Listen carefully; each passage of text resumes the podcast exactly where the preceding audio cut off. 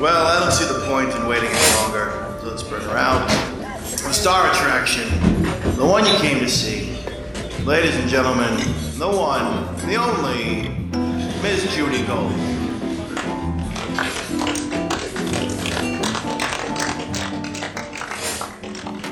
You were successful pretty quickly, don't you think?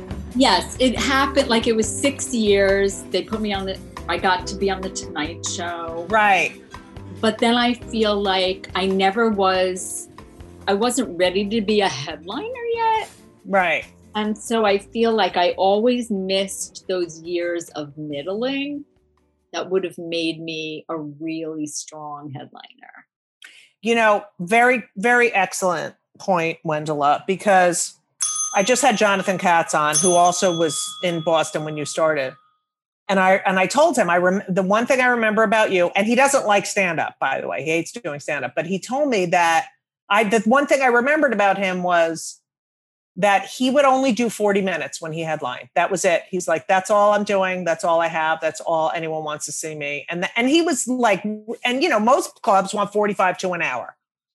And I think that I made this choice. I'm going to go on the road and middle so I can get really strong. And um, the annoying Jonathan, no, the amazing Jonathan, I was working with him at Catch Rising Star and I was really funny by that time. I think it was like 80, it was like 90, 89, 90. And he said, Now you're ready to head. It's so interesting because I know there's a lot of things comics said to you that stayed with you, but he said, You're really funny and you're really strong. And now you need a closer that no one wants to follow.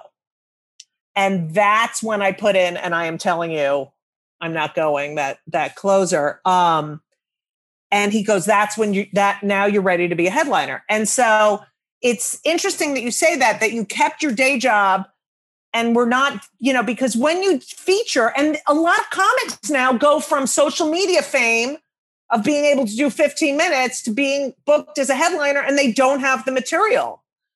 My closing bit was a song. It was? It was a song parody. What was it? Well, I had a little tape recorder. I can't believe I'm saying this out loud. I had a tape recorder and I had Suzanne Vega's song, My Name is Orca. They had, instead of My Name is Luka, they had Yeah. like wrapped these whales under the ice at the time in the 80s. and I just remember there was a line about Dan Quayle right, because it rhymed with whale. right. and I closed with that for 20 years. No, I'm kidding. Yeah, for right. like the first five years. Wow. And it always got a laugh. All right. So Maybe they were laughing at my voice. No. So you won this co- um, comedy competition in Boston. Is that correct? And that led you to the Tonight Show, correct? Yes. Because they so I came out to LA and the Tonight Show was in the audience. And they were like, Where where have you been? Like, Boston. Uh, Boston. and it was Jim McCawley. Yep. Who was the um, booker for for the Johnny Tonight Show with Johnny Carson? With Johnny fucking Carson. No, and it was so surreal. No, I was going to say, Stephen. You asked Stephen Wright.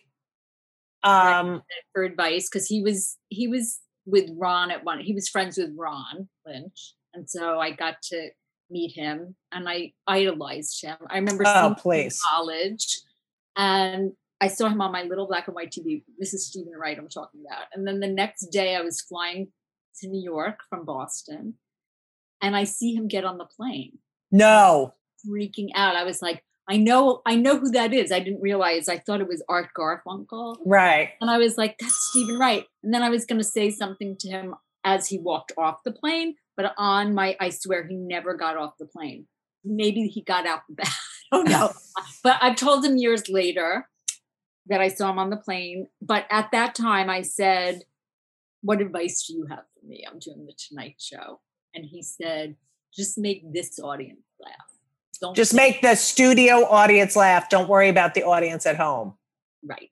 So that was I took that to heart, and that made a lot of sense. Hard to do because you're like freaking out. You're on the Tonight Show, Right. but I still just tried to make that audience laugh. And it's funny because when I did late night for the first time, I was told, don't worry about the studio audience, worry about the audience at home. By someone who didn't do stand up. It was by like a manager, you know, who Right. they always know exactly what to say. so you do um the Tonight Show. You were really hot. I mean, in 96, you won the American Comedy Award for Best Female Stand Up.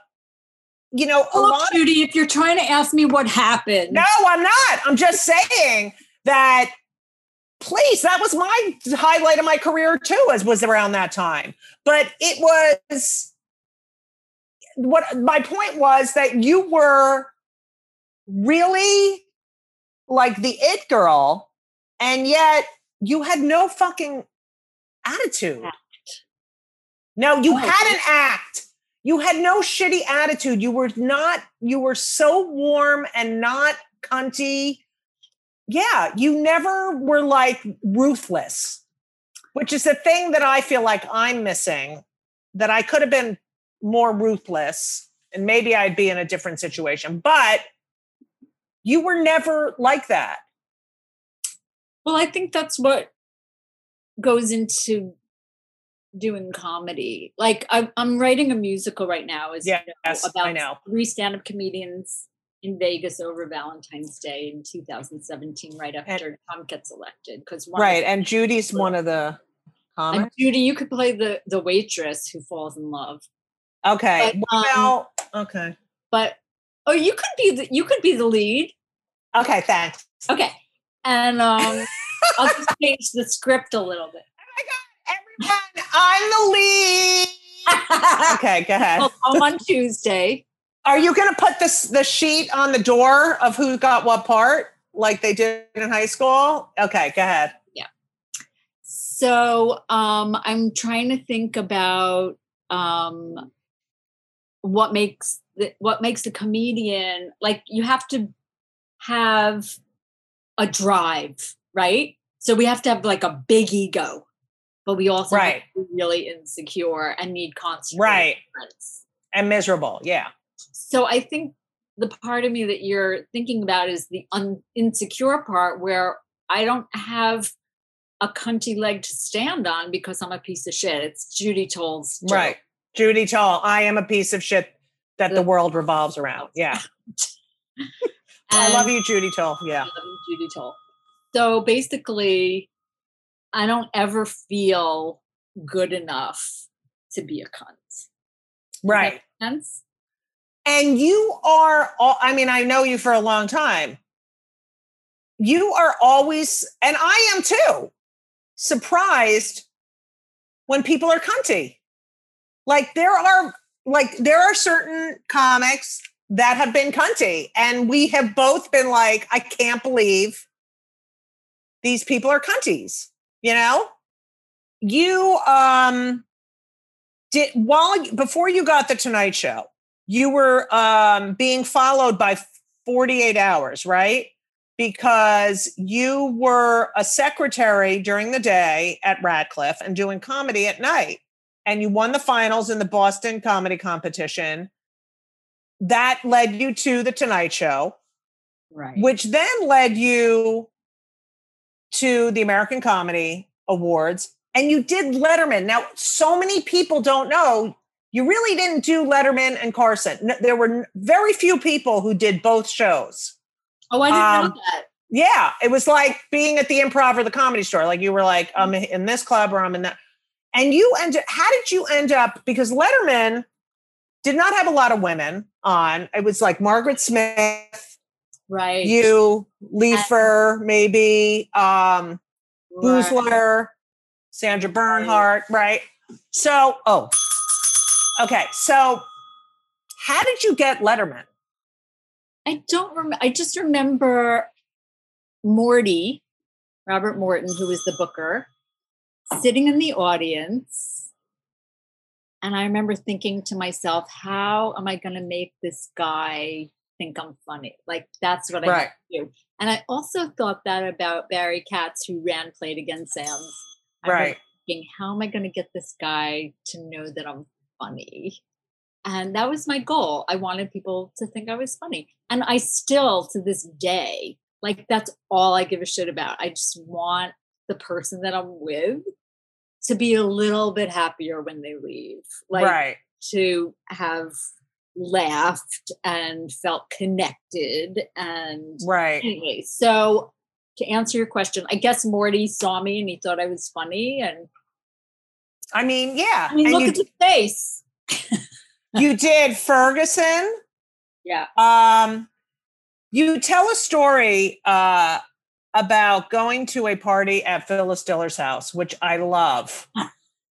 She said something to you, which sort of fed or maybe was the muse for how you deliver your jokes. Can you say what she told you? You have to hit the audience. you have to hit the audience. Okay, this is when I was like 11 and I Right. heard on Mike Douglas or something. Oh, right, right, right. Okay, And sorry. She said you have to hit the audience, and just when they think they're done laughing, you have to hit them again. And I remember I'm 11 and I'm thinking, I know what you mean. Like I, it made such sense to me. And then later I got to meet her. and I befriended her son and her daughter uh phyllis invited me to a party and her daughter gave me the tour and her daughter said this is the après fuck room they had a room for after fucking Oh my God, that's I know. hilarious. the après fuck room and then i brought henriette mentelis Yes, she was just talking to me about. We were just on the phone, and she said, "I remember this party at yeah at at buzz Phyllis." aldrin was there No, and yes, the astronaut. And then Phyllis made an announcement and said, This bathroom, the door won't open. So don't use this bathroom, use the bathroom next to the après fuck room. And then um, about an hour later, somebody got locked in the bathroom and they had to call the fire department. And it was Phyllis. I love that story. yeah. She called me Liebman. Oh, I interviewed her once for that whatever Toyota women's whatever thing in LA, and it was fascinating. It was just fascinating. She's Um, an artist. Like she would Oh, write. and a concert pianist. Beyond played with multiple orchestras, and well, you are symphonies. too, by the way. You're you're a. I'm not like you're good. You're just as good. So shut up.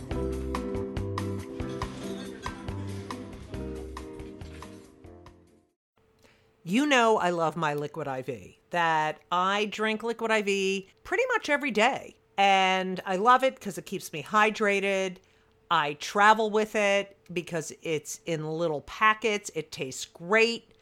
It's an amazing product. It hydrates better than water alone, three times the electrolytes of the leading sports drinks, eight vitamins and nutrients, non GMO. But here's the best part you know, I've been bragging about Ben, my son Ben, who plays basketball. His team, his entire team, they love Liquid IV. I mean, they are number four in the nation. They are an amazing team. They've done better than ever this year. Dare I say it's because of the Liquid IV? I'm not going to say for sure, but I'm telling you, these athletes love Liquid IV. They love all the flavors strawberry, lemonade. I love the watermelon. I never give them any of my watermelon.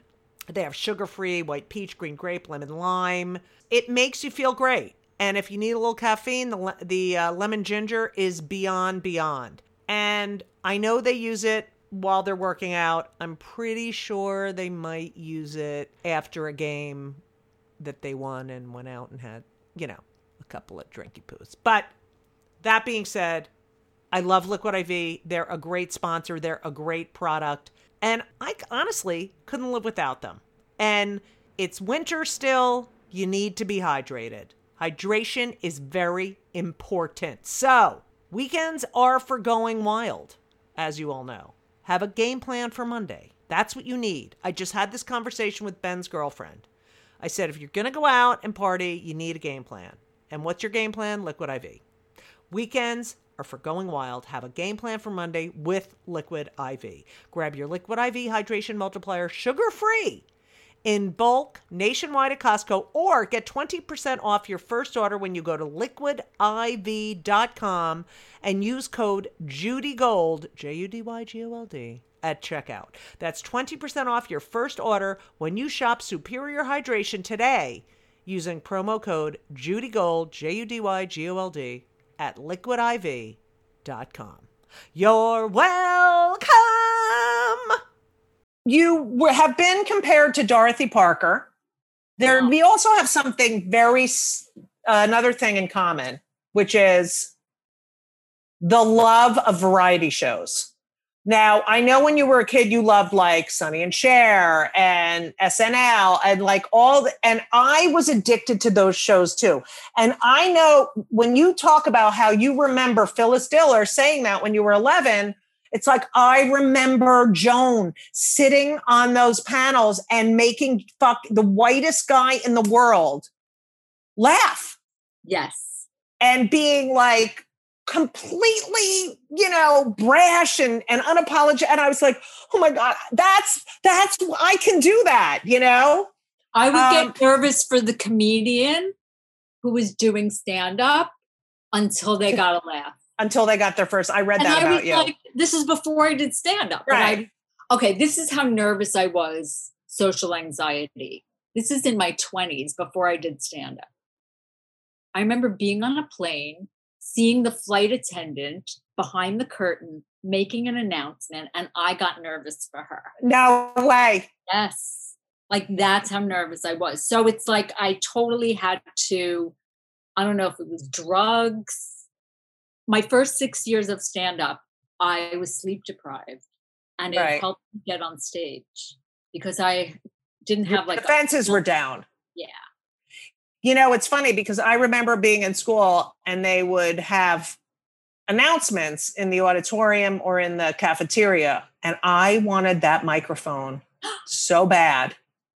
I was obsessed with microphones. And I had one in high school. I got a microphone and I just wanted to have a microphone. I it was so- very phallic.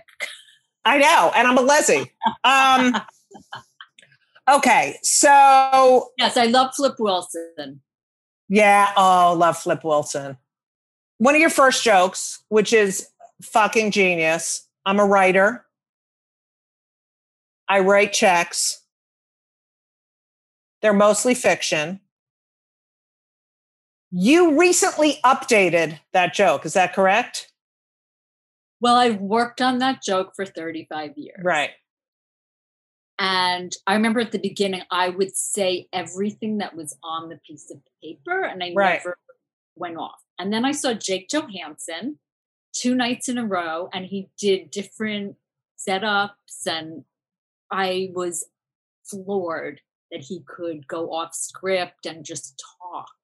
Right. And so I've played around with that joke ever since. And so now sometimes I say, I'm a writer, I write checks. They're not very good. Mostly fiction. Right. So I have lots of different and it I know. And and it's interesting if you follow Wendela on the Facebook, you will get um different versions of the same joke. Uh and she lets people vote on what which one they like. Yes, I've been doing that recently. And it's really fun. And it's fun to see what other comics say. I have like five to 600 people weighing in which is funnier, this way or this way. And I mean, the one about the curse jar, I mean, it's fucking hilarious. They're both, the thing is, they're both hilarious, but it really is what do you think? I mean, you've perfected the pregnant pause, you know, and this is all in timing, but it's so interesting because it's the use of the language. The you can either use a shitload of words or very few words. It, it- it's really, it, it- it's just incredible. Well, do you want Um, me to tell you the you want me to tell your audience what the two jokes are? Yeah, the two joke. Yeah, I love this. Yeah. So the first joke is growing up we had a swear jar and every time we swore we had to put money in the jar and then at the end of the year we would take the money and we would go to the fucking bahamas. So that's number one. But then i had to do a show where i couldn't swear. And so i thought i could either just not do the joke but what would the other way be? So then i thought growing up we had a swear jar and every time we swore we had to put money in the jar and then at the end of the year we would take the money and we would go to disneyland the bahamas tahiti fiji island the galapagos we would go to water parks just what I going. picked. I picked that one. and then and then my daddy would empty the second fucking jar that's if i want to swear Right. but it's fascinating. Those are two different jokes, really. Right. And uh, I just loved it. It was really fun. for me to Right. that on Facebook. I love doing that. And uh, when I was um, when I, in 1995, four, five, I was did an, uh, an HBO special, and it's because of you that I had all that material because we used to send each other five to ten jokes a day, and Let's I do that again, I would like to do. Can we? but only two or three jokes a day. Yeah, I can't do five to ten. I have other things to do, like two or three. Okay, we have to do two or three jokes a day. But that thing that we did built my act. Like, I'm not kidding. I have so many jokes from us. And you did that with a lot of people. You would send, you know, and it's, I'm, we're, I'm not kidding. Everyone listen, we're doing this. Um, in, I guess, I guess, I don't know, was it 99? You went to meet this guy, Jeff, Jeff Sherman for, uh, lunch uh, to talk about an animated show. Is that correct?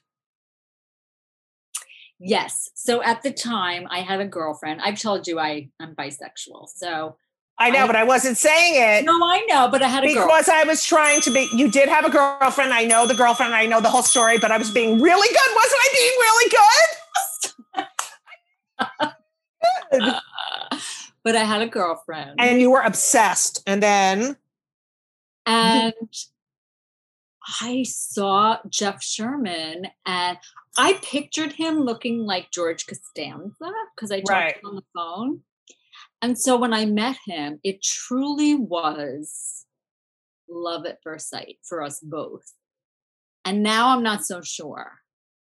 But at the time, no, it was love at first sight. Like it was palpable. Um, I read him say that he saw you walk in and his knees started shaking. he couldn't stand up. Right. And you went to talk about an animated show. Now, Jeff Sherman, who I really also would love to have on the podcast, is so fascinating.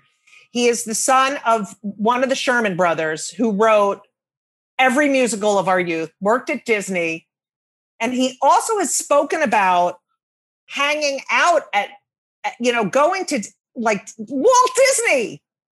And when I heard him speak about Walt Disney, I was like, but I thought he, he was a Nazi. I, you know, like, Right. Well, he did. People thought he was anti-Semitic. I never met Walt Disney, but right. um, I just remember Jeff told me when he was a little boy, he went Yeah. to Disney Studios with his dad, Bob Robert Sherman. They were working on Mary Poppins, and uh, his father said, "This is Walt Disney." And Walt took him to the studio where they were doing the rooftops of London. Right. And he said, "What do you think?" And Jeff was like, oh, "I don't." Jeff was like five or something. I don't Yeah. really think people are gonna think that they're dancing on rooftops because it's on the floor. Right. Walt Disney bent down and goes, "This is what they're gonna see." Right. And And he held up his hand. Yeah. Held up his hand and goes, "That's movie magic. Don't tell your friends." Yeah. I love that story. I know. Uh, and that, and that the fact that Walt Disney was like, I need the opinion of a five year old, you know? Exactly. Well, he knew his audience Right, and he Um, remembered all the kids' names. right. That I heard Jeff say that, that he remembered everyone's name always. I Um, so you meet Jeff at this lunch and you have to break off, you just break off this relationship like immediately. This it. other, it took months. it did? Yeah. It was it was yeah, it took a couple of months. Oh, it was pretty, I thought it was pretty quick, but Well, whatever. but yeah. in lesbian time, I know it was a couple of months is like, you know, usually it's like five years. But anyway, right. and you get married. I didn't invite you because I I don't know. It's fine. It's fine. I couldn't go to Judy Toll's wedding because I was like nine months pregnant, but whatever. Um, so you guys get married and you become not only are you married to he is such a great guy. Like he's such a fucking great guy. And you become a stepmom. And you took to it like you and Susie Essman both married people with kids and became their mothers and we're so good at it. Like you really embrace that. And the lo- like I've been over to your house. The love in that place is palpable. Well, they have my stepsons have a mother. Right. So, but we had them like 90% of the time. Right. So, yes, I became a stepmom and my youngest was just in town Right. and he i I consider them my children like Of course. children. So, I do remember a taxi cab driver in in Denver once said to me, "Don't fool yourself. They're even though you're raised helping raise them, they're always going to love their mother more." So I always had that in the back of my head.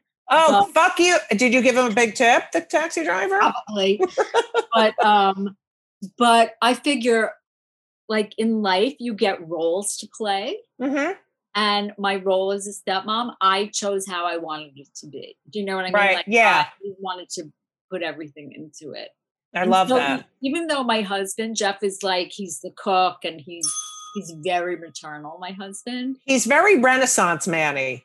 well so are both of my steps. Yeah. like, they're both musicians and they're both very like sensitive and um but also like they're just cool they're all they're, And you're a grandmother, correct?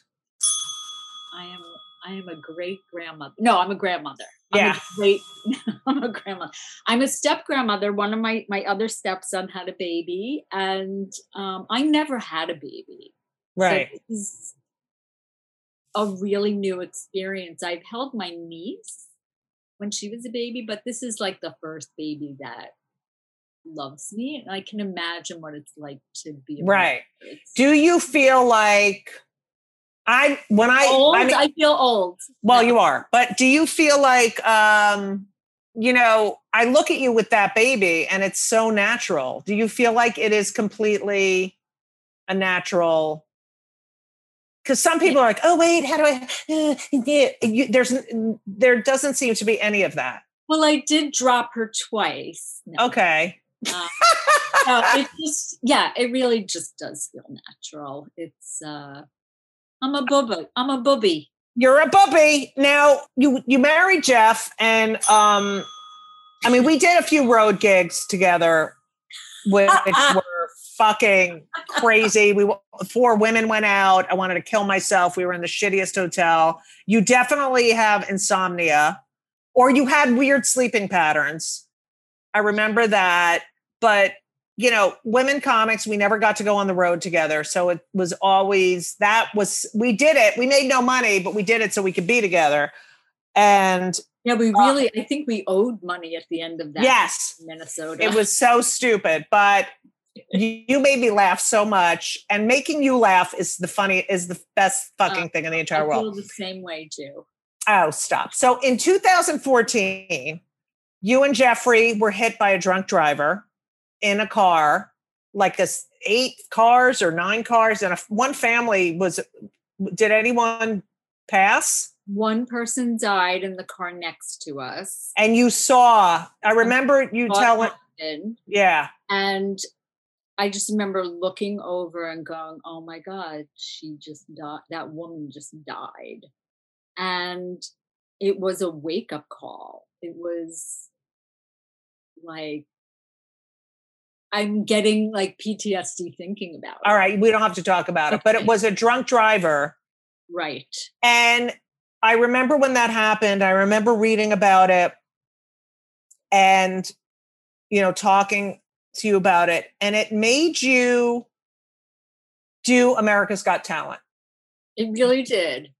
After the accident, I was sitting on the bus bench waiting for the cops to arrive, and I thought I have to get back out there. I have to like I have to Hustle. yeah, I have to hustle. I had been staying home a lot to help raise the boys, and um, yeah, I was like, I'm going to do America's Got Talent. I had seen Tom Cotter on it, and I thought Yeah. oh, that looks like fun. And so, even though I got a lot of flack for doing it because people were like, "You were on the Tonight Show," the producers didn't care. They were like, there were some singers who had already had contracts with major record labels. They didn't care. They just wanted a good show. So I auditioned for America's Got Talent. And um, yeah, I did that show. I remember talking to you about it. And um, and I remember you saying people were like being judgy about it. Um, and you were like, Jeff wants me to do it, and I want to do it. And I'm gonna do it. And you and you got to the uh semis, and then Howard picked you as his whatever per Yeah. and you went all the what did you how did you you went to the finals right No, no, I was semi-finalist. He brought me back and then I was semi-finalist. did it do what you wanted it to do i mean in a way you have people going oh uh. Right, right, right. but i when i spoke to you i felt like you did it for you I needed to do it for me. And did it do what I want? I don't know what I wanted to do, which has been like a problem my whole life. I don't have a plan. right right Um, but I got a little more exposure and I sold out a couple of clubs, which I hadn't done before. And so I felt like it was a win in that way. And now people say, Oh, you were on America's Got Talent. So I feel like it's all cumulative. i agree And I I I don't know if I would have done it now, like if I was offered that now or right making that decision again. I don't know, but I feel like it was the next step. And after I did that, that's when I realized, oh, I just want to be home. I want to stay close to home. And so Right. I started a club here in LA. right to get you to come out. the tellos Vitello's locally grown comedy. And I've had everybody from Arsenio to Tig Notaro to Nikki Glazer to Billy Gardell to George Lopez. I mean, I've had every, yeah yeah you've really it's been yeah No, I hosted it. I hosted i know and and your son plays music at it And one of my stepsons does music beforehand. right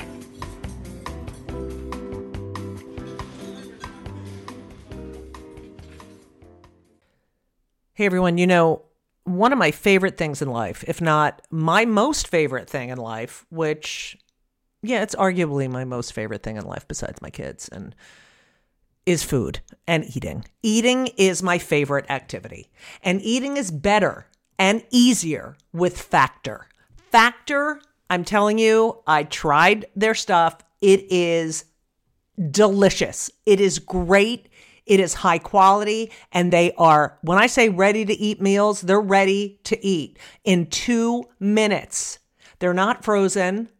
They're never frozen. They're chef crafted, dietitian approved, and literally you heat them for two minutes. Every week you have over 35 options to choose from. They have Calorie Smart, Protein Plus, Keto. I just did Chef's Choice. 60 or more add ons that you can stay fueled up. They had these juice shots that were incredible. These are restaurant quality meals that are ready to heat and eat when you are ready to eat. That's it. And they're really good. Elisa loved them too. There's no prep, there's no mess. I've tried a lot of these different kinds of meals. Factor is amazing and so convenient. It's so great to get home from a long day of like schlepping around and knowing you have this delicious meal waiting for you in the refrigerator that takes two minutes to heat up. And you can pause, you can reschedule your deliveries at any time. It is a great solution for those nights and days that you're looking for fast, great, delicious options with no cooking required. Okay? And Factor is less expensive than takeout. So, what are you going to do? Because I'm telling you, you have to believe me. I never lie. Factor is amazing. You're going to head to Factor Meals, F A C T O R M E A L S dot com slash Judy Gold 50, J U D Y G O L D 50, 50. Okay? Judy Gold 50. And use code J U D Y G O L D 50, Judy Gold 50, to get 50% off. That's code JudyGold50 at factormeals.com slash JudyGold50 and get 50% off. It's worth it. You're welcome. Then uh, you were meeting a friend for lunch, I guess 2018, four years later after. hmm, Uh, you're walking across the street, you have the right of way, and you get hit by a car and you break a leg and both your foot and you have a rod in your leg and it was like a almost a year recovery you had to learn how to walk again Well, the rod was put in wrong. right oh that's right So my foot should have been like this, i remember yeah like that, because the leg was on wrong. So they had right to break my leg. And so that's why it was such a long, because the first time it had to heal before they could re-break it. right and this was in the emergency room Well, they didn't re-break it in the emergency. no no i'm saying they put it on wrong in the er Well, it was it was like a an elbow doctor or, so, or a shoulder right doctor, and he was working on my leg. So, but maybe I, he should stay with the elbow it happened to my brother with his hip same thing um he had to have it re yeah because he got in a fell off a bike and they fucking did it wrong I just felt like maybe my leg was so mangled it was hard. right. So it was 18 degrees off, and so now it's fine. right i mean i remember i visited you I know that. Was I love you. and you were still recovering but what a fucking positive attitude i mean you are the one non-complaining jew i know like you were like you know this I is it i'm rest. huh I needed a rest. um so you then got another rest because you got all healthy you're starting to do shows again and the fucking pandemic hits I'm telling you, they don't want me on stage. shut up so Um, Yeah, yeah. so I did one show. Judy, I sang at my show. that right I sang four songs. I, had- you sang to Jeff. I did. I sang in my life. And then I opened by singing Help because Right. there's a, a line in the song that said, Help me get my Get my feet." feet on the ground. Yeah. And then I sang a Joni Mitchell cover, um, Twisted, about her analyst. And then at the end, everybody said with a sang, Little help from my friends. Were you there? No, I I did a little research. Yeah. Um, I love that. And you said that is the greatest. If you're going to go out and not be able to perform, that was the greatest night to, you know, be your last show. And then you ended up doing a lot of the Zoom. We both did a lot of Zoom shit. You I showed love- me how to do it. You showed me how to do it because you were like, I'm just going to do what I do. Right. And so that gave me a lot of confidence. and I, I would look at the gallery and do crowd work. You know, like what um you're asleep? I, Bob, why are you asleep? But I love the line you once got heckled and um someone said they had a better punchline for your joke. Can you best return ever? You said, so it was San Francisco in the Yeah. early 90s. And this woman was like, the whole time was like, I'm a comedian and I'm talking to her and being nice, whatever. And then she goes, I could have written a better punchline than that. And I really wanted to just cry and run off the stage. This was Cobb's, right. the old Cobb's Yep. by the wharf. And instead, I don't know where it came from, Judy. Maybe it's like that fight or flight. thing. Yeah. But I, she goes, I could have, I could have written a better punchline. And I go, and where are you working tonight? it's so great. So fucking burned, bitch. oh, I Um, have one other heckle. So I used to open my show by saying I took, uh, I'm nervous because I took a year off to have a baby. People clap, and then I say that didn't happen. and then and then I would follow it up by saying I did eat for two. and this woman yells out, obviously. And I was really taken aback because you know I have body issues. right, right. I want to Even though fucking at punch your this point face I in. couldn't give a fuck. And what did you say? And I said, What is your name again, bitch? fucking love you. Um, I want to just talk about three more things and then we can, because I could talk to you. First of all, I'm putting this out there. It's my vision board. I want to go on tour with Wendy. We, I have been talking about it. All these fucking guys go on tour and they're like, my dick is small. That's they name the tour, the small dick tour, and they fucking sell out stadiums. And I am doing this. I'm telling you right now, Wendy and I are going on the road. We're going to pick a couple other people. And uh, we're doing it. And it's not going to be called My Dick is Small. But you are, I resent social media because I feel like, you know, I did all this work and then the rules changed. And you love social media because um, you're positive and you look at the positive part of it. So uh, kudos to you for that. I'm medicated. Me too. Okay. One of the questions I ask all the um, guests is if they're on meds, because we're very pro mental health, and what they do for their mental health. So you are on meds. What do you take? I take Effexor. Oh, I was on that. And how did you get off of it?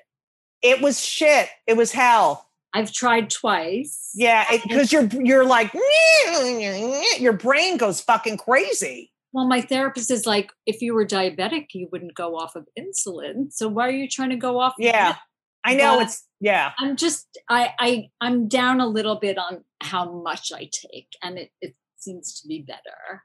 Okay.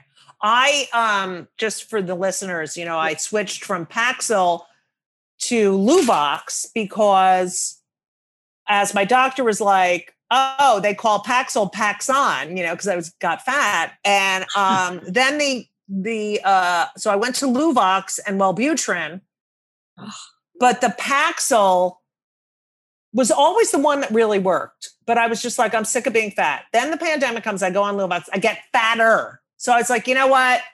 I'm freaking out. I'm crying all the time. I'm like, I lose my keys and then I start screaming like a fucking lunatic. So I, I'm back on the Paxil and I feel really good. Um, what about Lu? You said Luvox. I got off the Luvox and went Oh. back on the Paxil. I was like, I think, you know, I can't deny that that's what works. right. I Um, love Wellbutrin, but I broke out in hives. I the love- Wellbutrin is used so you can have an orgasm, you know, because uh, you know it undoes that part of it. Uh, but you know, who cares? um, what else do you do for your mental health? Do you meditate? I know you play the piano. I know you're writing a musical and a book. I don't meditate. Yeah, I do ride an exercise bicycle. me Um, a too. Twin, but I ride it to the Peloton commercials. um, I have no, I have a recumbent bike. I ride it 10 miles a day. wow. It takes about an hour. Right. And I, oh, this is a new thing I've been doing for mental health, Judy. I have been drinking tons of alcohol. No, I'm kidding. I've been drinking hot water. I don't mean warm. I mean, instead of coffee, I drink coffee also. Hot water throughout the day. I don't know what it does. It calms me down. No way. Hot, Like hot coffee hot? coffee, hot water, 145 degrees actually. Like I, I bought this mug that keeps it the same temperature all day. That's mental, and I'm not doing that. Sorry. Well, you asked. Okay. The other thing I ask all my guests, because the podcast is called Kill Me Now, because as you know, Wendela, I say kill me now about 100,000 times a day because everything gets on my fucking nerves. So, what pisses you off more than anything in the entire world? Well, first of all, I have to say that um, when we did a benefit, when I asked you to do your benefit, that's probably when your managers told you not to do benefits. Now, um, it was for the Safe Center on Long Island, which is like domestic abuse, and you know, and I couldn't say "kill me now." I couldn't say you were from "Kill Me Now." Right, right. Um, what pisses me off? I don't like to feel ignored, Mm-hmm. and I don't like when people are rude. I fuck. Eh, yeah. Actually, even more than that, I wish people were nicer. People are so fucking mean lately. It doesn't cost anything to be nice. Right. And I understand it's hard to be nice if you're unhappy or feel sick or whatever. Right. I just think I that that's what pisses me off. Yeah. I really hate pe- when people and are also rude. when the perforation on a bill isn't on the fold. Oh, what the fuck? That pi- when I get residual checks and I and Yes. it's like Yes. and I'm like, really?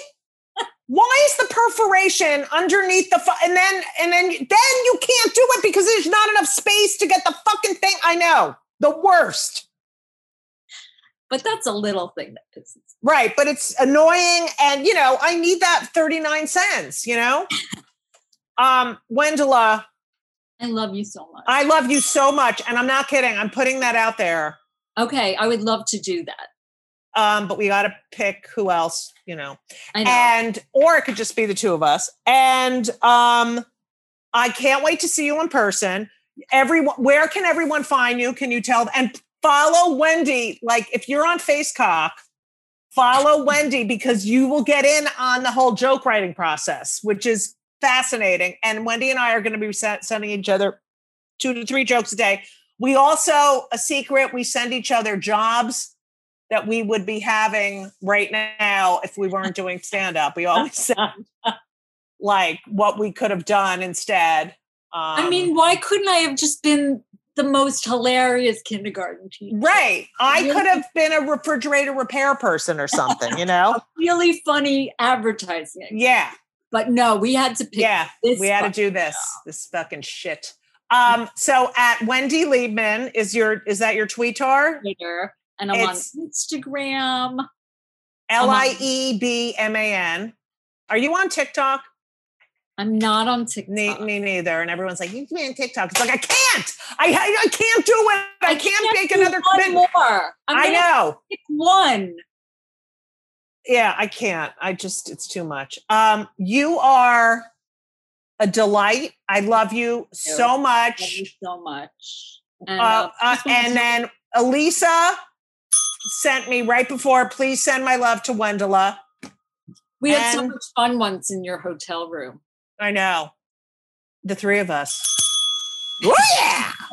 um, you are the best, Wendy. Come to LA soon, or I'll I will. I miss you. Parents. I love you Okay. so much. I love you. Thank you. Everybody Judy's book. Judy's book.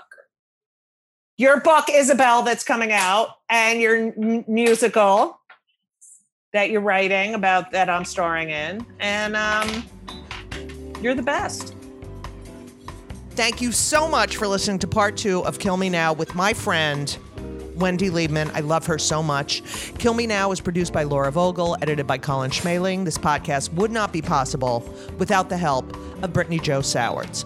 Now, if you like the show, which if you listened to this part of the show, then you like it. So you need to subscribe and leave a review of five stars so I can, you know, feel good about myself and other people can find the podcast. If you haven't purchased my book, I've been saying this for a year now. Yes, I can say that when they come for the comedians, we're all in trouble. You really are not a Judy Gold fan. Also, if you're traveling, the audiobook is great. Uh, you might not want to listen to it in front of your kids unless you're me and you don't care if your kids hear curse words because who the fuck cares? Anyway, also the uh, movie Hysterical on Hulu is fantastic. I'm featured in that. It's about women stand ups. Anyway, you'll be hearing, I'll be doing some other TV stuff uh, coming up, but just get my book, seriously. And thank you for listening. And it would mean so much to me if you would check everything out at my website, judygold.com. There's links to my book there. I hate the way I'm talking right now. Also, make sure to follow me on Twitter and Instagram. All upcoming events. I am um, in Provincetown all summer. I'm performing at the Art House Fridays and Saturdays in, in July at 9 p.m. and Tuesdays and Wednesdays at 7:30 in August, okay?